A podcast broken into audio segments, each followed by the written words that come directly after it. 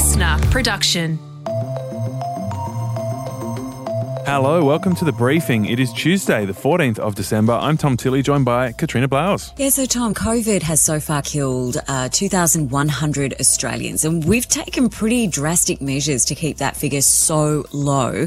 So you might be surprised to know how many people smoking kills every year. It's about 10 times that. Yeah, it kills 20,000 people a year and wipes 10 years off the life expectancy of smokers, according to the Federal Health Department. So we did so much against COVID.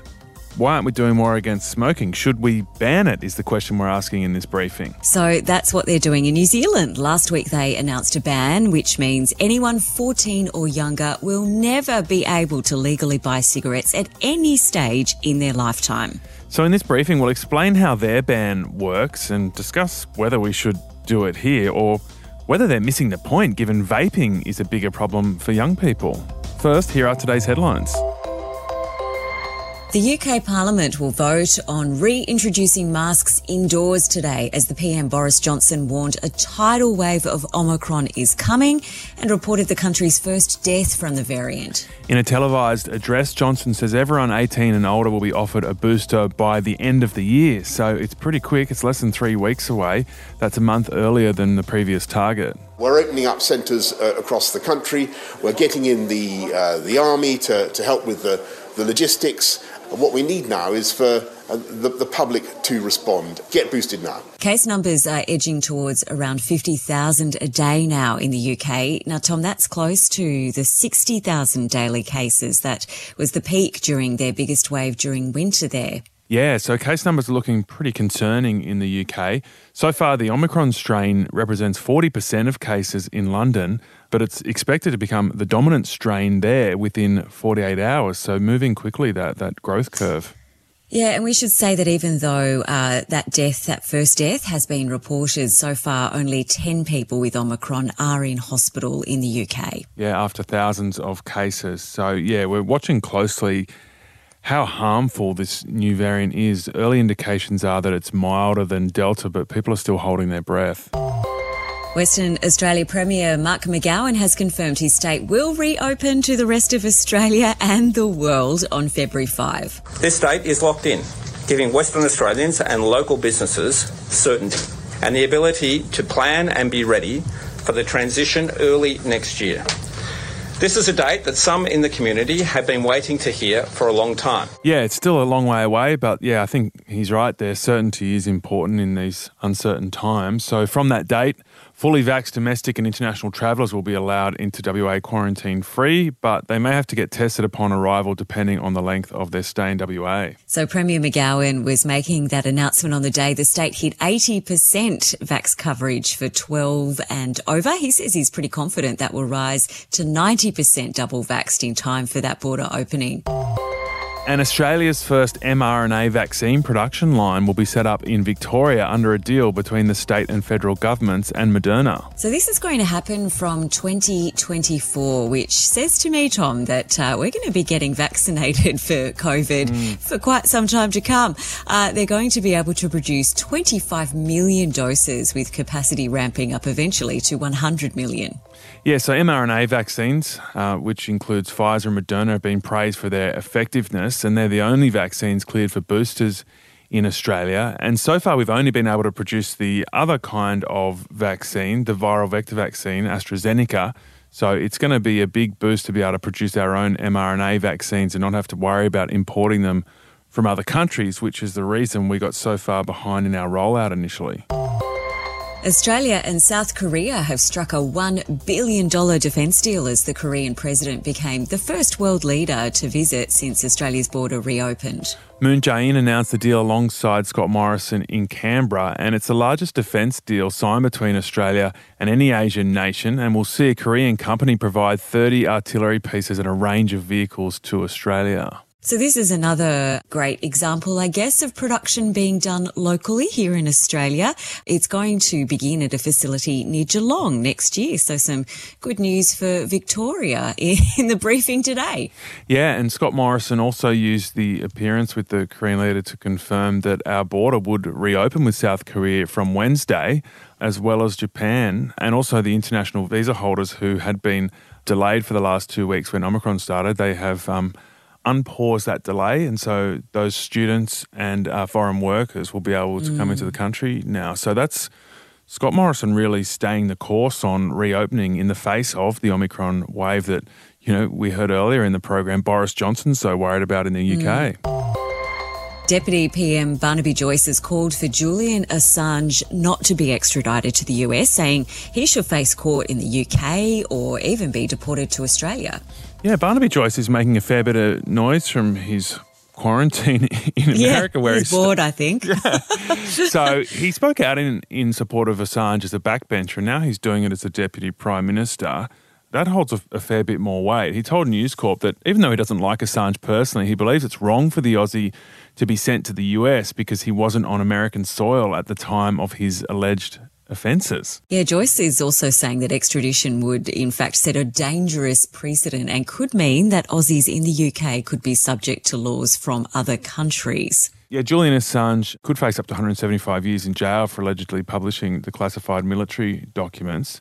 But there was assurances that he wouldn't be put in solitary confinement and that he could actually serve out his time in an Australian prison. So, yeah, there's a lot happening in the Assange case mm. at the hmm. moment. Britain's High Court decision last week overturned a previous decision which said he shouldn't be extradited to the US because of um, suicide concerns. But yeah. now it's looking more likely that he will be extradited. I, pretty interesting to see Barnaby Joyce speaking out on this. Kind of su- surprised me, to be honest. Yeah, it is. So we'll have to see how this case develops. I think it's a fascinating case. It's been going on for quite some time now. As you mentioned, there are those mental health concerns, and his partner has been speaking out saying how much she fears that that this extradition could impact that even further. So yeah, I'm really following this one quite closely. Well, yeah, I wonder if Barnaby Joyce has gone completely rogue on this, or which is probably the case knowing him, or, or whether there is like a sort of a, a, decision from within the coalition party room where some people start speaking out and political momentum builds on the Assange mm. situation. Um, if you remember, it's not a direct comparison, but David Hicks during the Howard era. Yeah. That was political pressure that ended up changing that situation and getting him out of Guantanamo Bay and back to Australia. So it'd be interesting to see if the tide starts to turn on Assange. All right, in just a moment, we're talking about New Zealand's um, tobacco ban. And also, don't forget to sign up for the newsletter. It's going to be kicking off next year. So, you want to be on the inside track on that one. Jump into our Instagram bio, there's a link there, and you can be one of the first people to get the briefing newsletter next year.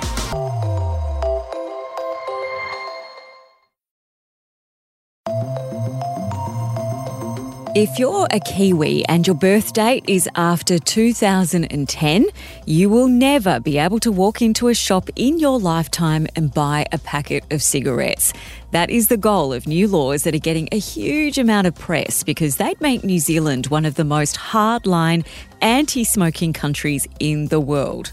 So it's called the Smoke Free 2025 plan. And like Australia, New Zealand's done really well in reducing the number of people that smoke. They're down to 11%, which is the same as us. But the problem's still quite big in the Maori population, where 31% of people still smoke. So, this plan would mean a creeping age ban on cigarette sales. So, from 2025, anyone 14 or younger can never buy cigarettes legally. That age limit will move up each year.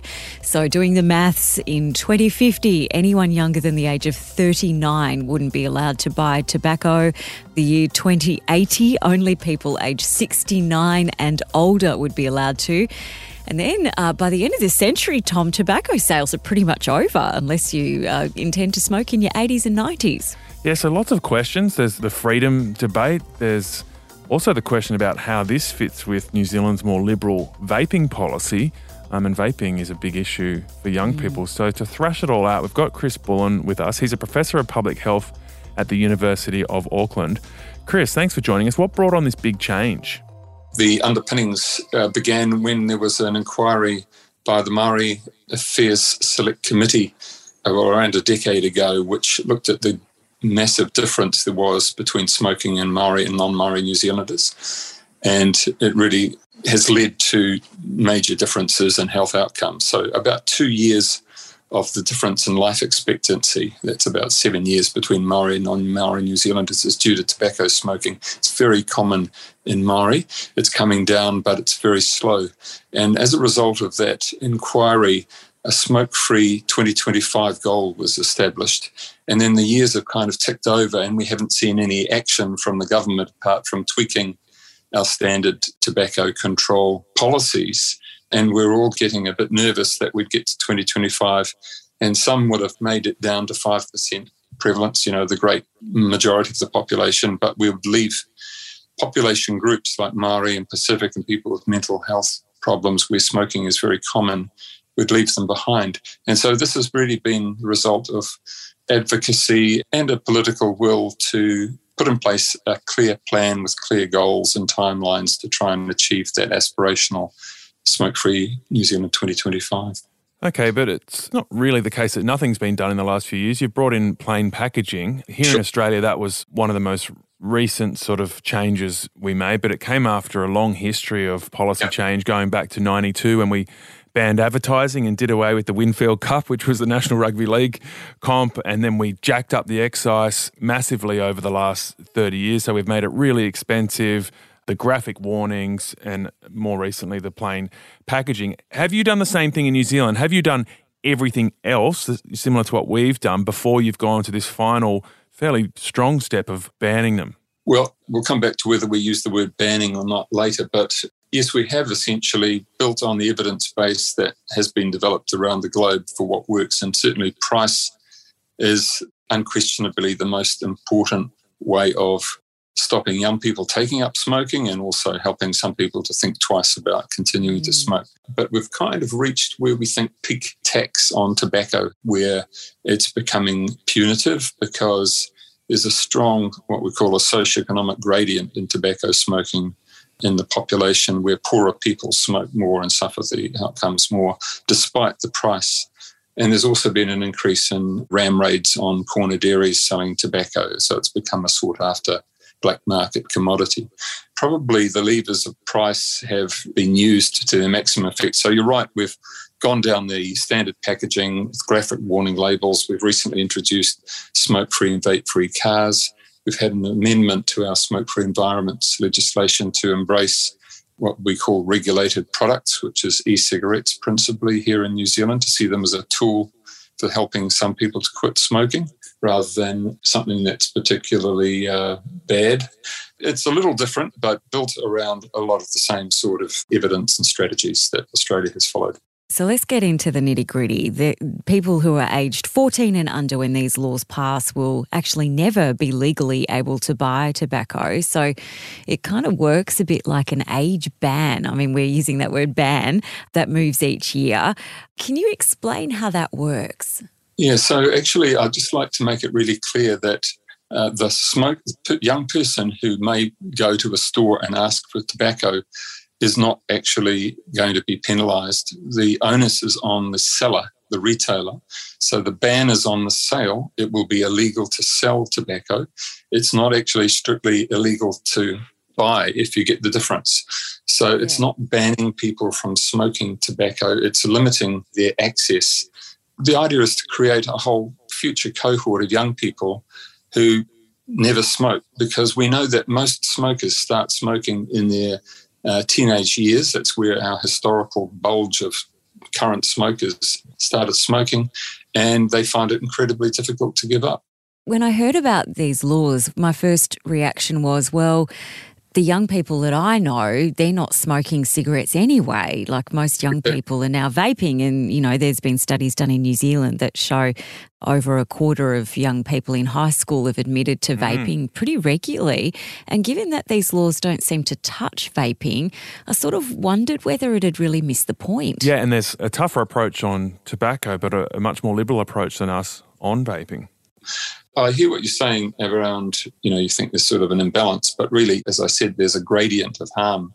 And smoking tobacco is right up there as the most risky form of receiving a nicotine, whereas vaping is much less harmful. But I'm not promoting young people taking it up. What young people are doing with vaping at the moment is experimenting. And the research in New Zealand, there's some good research that's been conducted, and there's also some fairly flawed research. So the study you're referring to, with I think 25%, was fundamentally poorly designed, and I wouldn't put any weight on that. So you think it's um, much lower than 25%? I think every year an organisation in New Zealand called ASH, Action for Smoking and Health, undertakes a massive study of 14 and 15 year old New Zealand kids at school. And their vaping rates have been going up year on year. But at the same time, their smoking rates have dropped. So I just want to make the point that smoking is already on its way out for young people. So I don't think it's going to be a big issue because the demand for it won't be high anyway. So this uh, smoke-free generations, I don't think a point.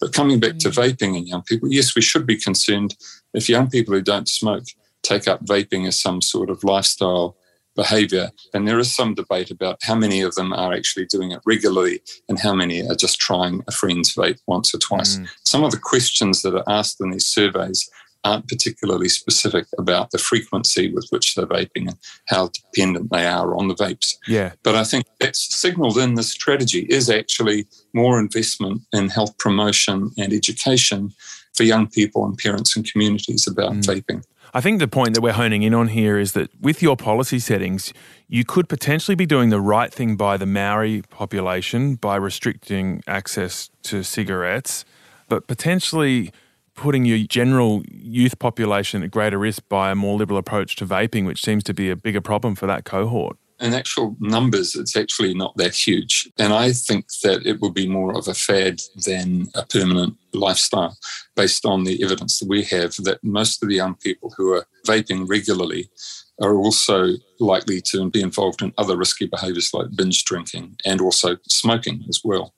Since vaping has become a thing in the last few years in New Zealand, we've seen smoking rates in young people go down rather than going back up. So the argument about vaping becoming a pathway to smoking, I don't think stands up. So that's number one. Number two, your point about the greater good being mm. at risk for a few people. That's sort of in the realms of philosophy around health equity and what we might do in order to trade off a lot of harm for a fewer number of people versus a small amount of harm for a lot of people. And you kind of have to stack up the numbers there. But let's say this that Maori population is a very young population and they're a growing proportion of our New Zealand population. So, whilst at the moment it's about 15% Maori and about, say, 5 to 7% Pacific, in 2050 that's going to look very different. There'll be a lot more Maori Pacific in New Zealand. So, I think what we do for them now is going to determine their futures. And so, I think this investment is one of thinking about the greater good for all New Zealanders, actually, who are going to look very different to our current lot. That was Chris Bullen, Professor of Public Health at the University of Auckland. That was really interesting, that part of the interview, Katrina, about the trade off on vaping, that he's talking mm. about reducing severe harm to a minority of their population, the Maori population, but mm. risking a small amount of harm to the whole population of young people through vaping. And he's saying that that trade off, like the amount of good they're doing for the Maori population, is worth mm. the the small but widespread amount of harm that vaping might do to young people. In the short term, I guess that is a good strategy. You've got to hand it to them. In the longer term, I'm concerned about that bringing about behavioural change. He seems to think that vaping is just a fad. Mm. I guess we'll see how that plays out in the longer term. Are you just replacing one habit with another? And we also don't know the long term health consequences for vaping yet. And then we get to the question of whether we should do it here. It's a tricky one. I feel uncomfortable about an all out ban. I mean, we've done so much to make smoking inaccessible. The places you can do it are so restricted. The, the price is so high. The warnings are so strong and so graphic. We've stripped out yeah. basically all of their marketing from advertising to packaging. I still feel like someone should, if they choose to do that in their own private space where they're not going to impact another person, that that's a choice we should still give them. It feels weird to say that because we're talking about something so harmful, though. When you say impact on another, the consequences of secondhand smoke are still so great. So it's such a tough one. And uh, I'd love people to give us their thoughts on Instagram. Let us know what you think. And I guess we have done this with drugs, which arguably hasn't worked because people can still access them and, and use them, but they aren't regulated and controlled properly, which could be an argument here that, you know, you're sort of boosting the black market even further by doing this, which brings more harmful products that don't have some of the controls of better regulated products. Tomorrow on the briefing, Omicron in the UK.